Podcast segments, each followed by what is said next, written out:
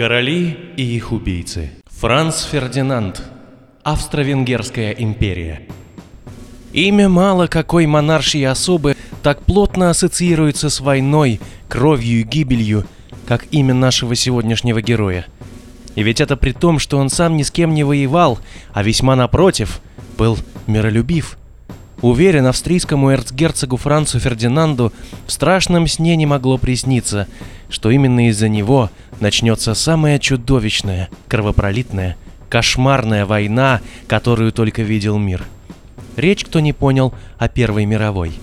Нетрудно сопоставить факты и осознать, что в некой степени из нее в определенный момент вышла и Вторая мировая.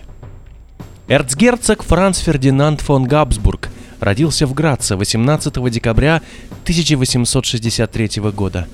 Его отцом был брат австро-венгерского императора Франца Иосифа, эрцгерцог австрийский Карл Людвиг, а матерью – дочь сицилийского короля принцесса Мария, вторая супруга Карла Людвига. Первый брак с Маргаритой Саксонской не принес эрцгерцогу австрийскому детей, и Франц Фердинанд стал его первенцем. У Франца было двое младших братьев – и сестра Маргарита София. Мать Франца рано умерла от туберкулеза, и Карл Людвиг женился в третий раз на молодой Марии Терезе Португальской. Мачеха оказалась всего на 8 лет старше Франца. Незначительная разница в возрасте способствовала тому, что между Марией Терезой и ее юным пасынком установились теплые дружественные отношения, которые оборвались только со смертью Франца Фердинанда в возрасте 50 лет. Подготовку к восшествию на трон Франц Фердинанд начал в 26 лет. После того, как в замке Майерлинг покончил с собой единственный сын и прямой наследник императора Австро-Венгрии, кронпринц Рудольф. Так Франц Фердинанд оказался следующим после своего отца в очереди на наследование престола.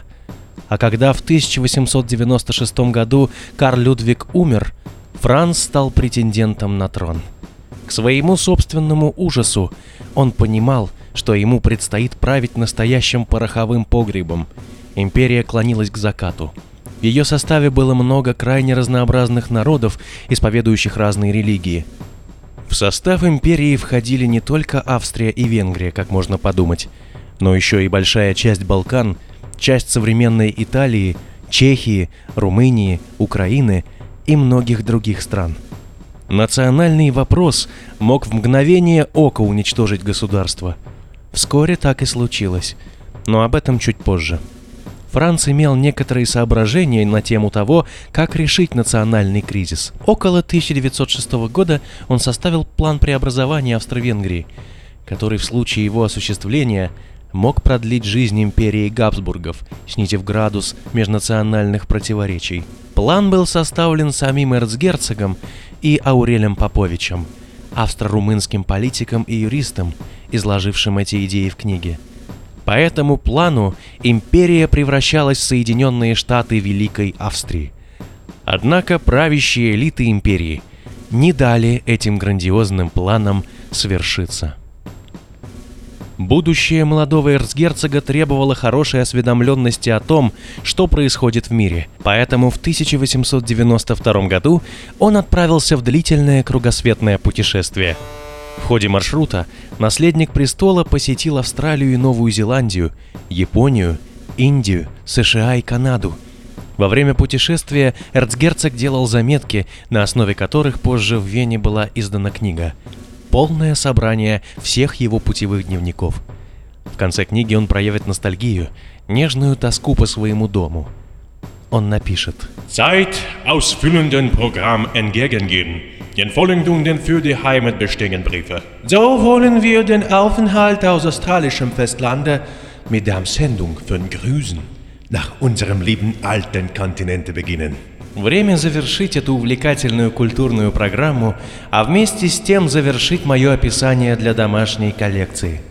Итак, с наилучшими пожеланиями мы покидаем австралийский материк и начинаем наше путешествие на наш любимый старый континент.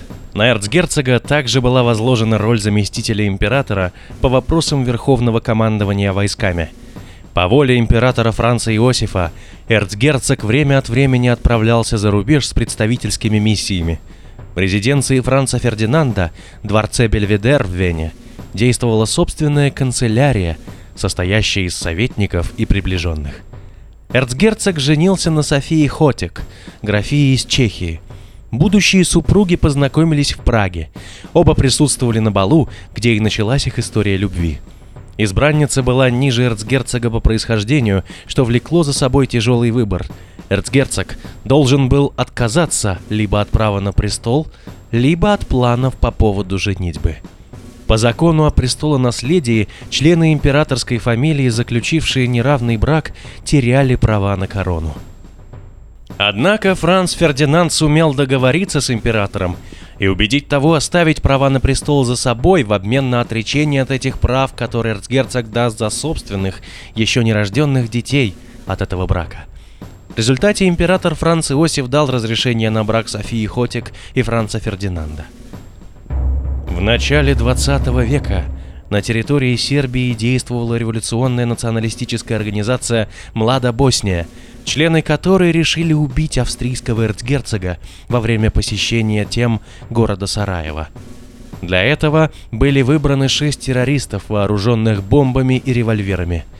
Группу возглавили Гаврила Принцип и Данила Ильич.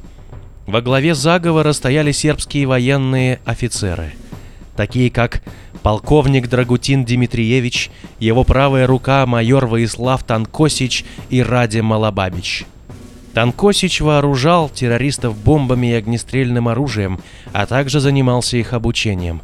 Террористы получили доступ к тайным укрытиям и путям, которыми воспользовался Малабабич при переправке в Австро-Венгрию оружия и боевиков. Политической целью убийства было отделение южнославянских территорий от Австро-Венгрии и последующее присоединение их к Сербии. Члены группы контактировали с сербской террористической организацией под названием «Черная рука». Лидеры этой организации произвели встречу и составили план будущего покушения. Выдались проблемы с поставками оружия.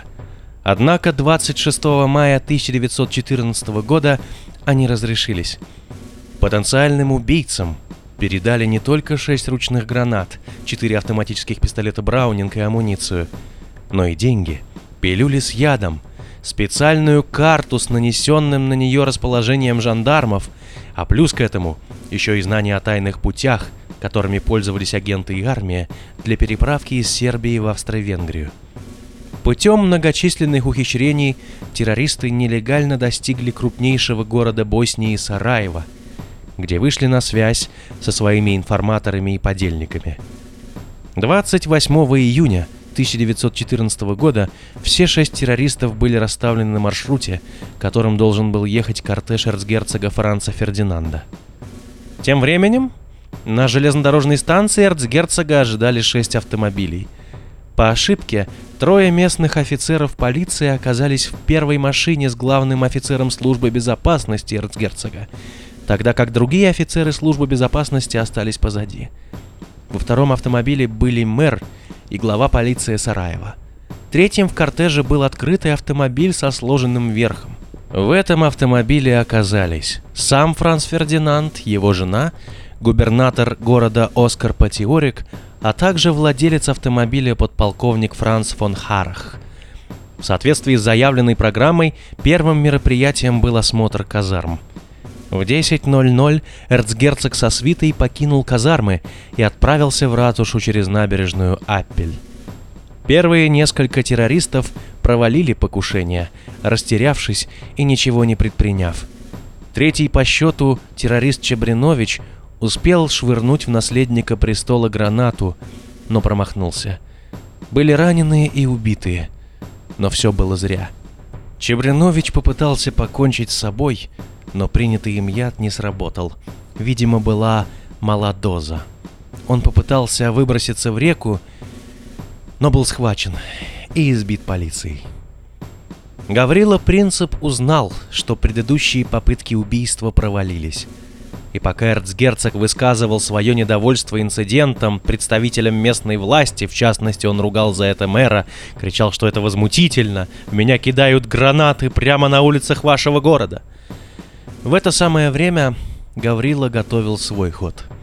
Он решил совершить нападение на обратном пути эрцгерцога и сменил свое местоположение. Он занял позицию перед соседним продовольственным магазином деликатесы Морица Шиллера, недалеко от Латинского моста. Когда автомобиль Франца Фердинанда оказался рядом с принципом, тот шагнул вперед и произвел два выстрела с расстояния около полутора метров из самозарядного пистолета бельгийского производства. Первая пуля ранила эрцгерцога в еремную вену, вторая попала Софии в живот. Принцип был тут же арестован. Обе жертвы оставались сидеть прямо и скончались по пути в резиденцию губернатора, где им собирались оказать медицинскую помощь. По словам очевидцев, Франц слезно молил свою жену не умирать во имя их детей. Но ранения были несовместимы с жизнью. Сначала умерла София, а затем, через 10 минут, и сам Франц Фердинанд.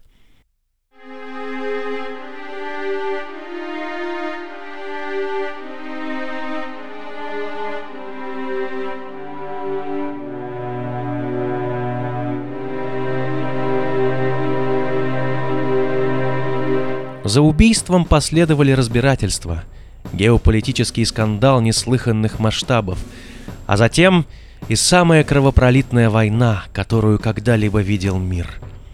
Возможно, это было самое значительное политическое убийство в истории человечества. Нет ни одного уголка планеты, который последствия его не затронули бы в той или иной мере.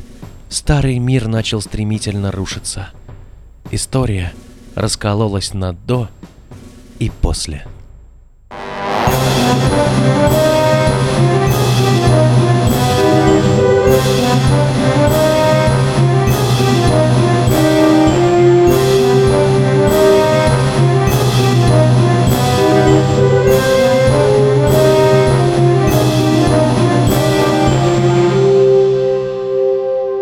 Короли и их убийцы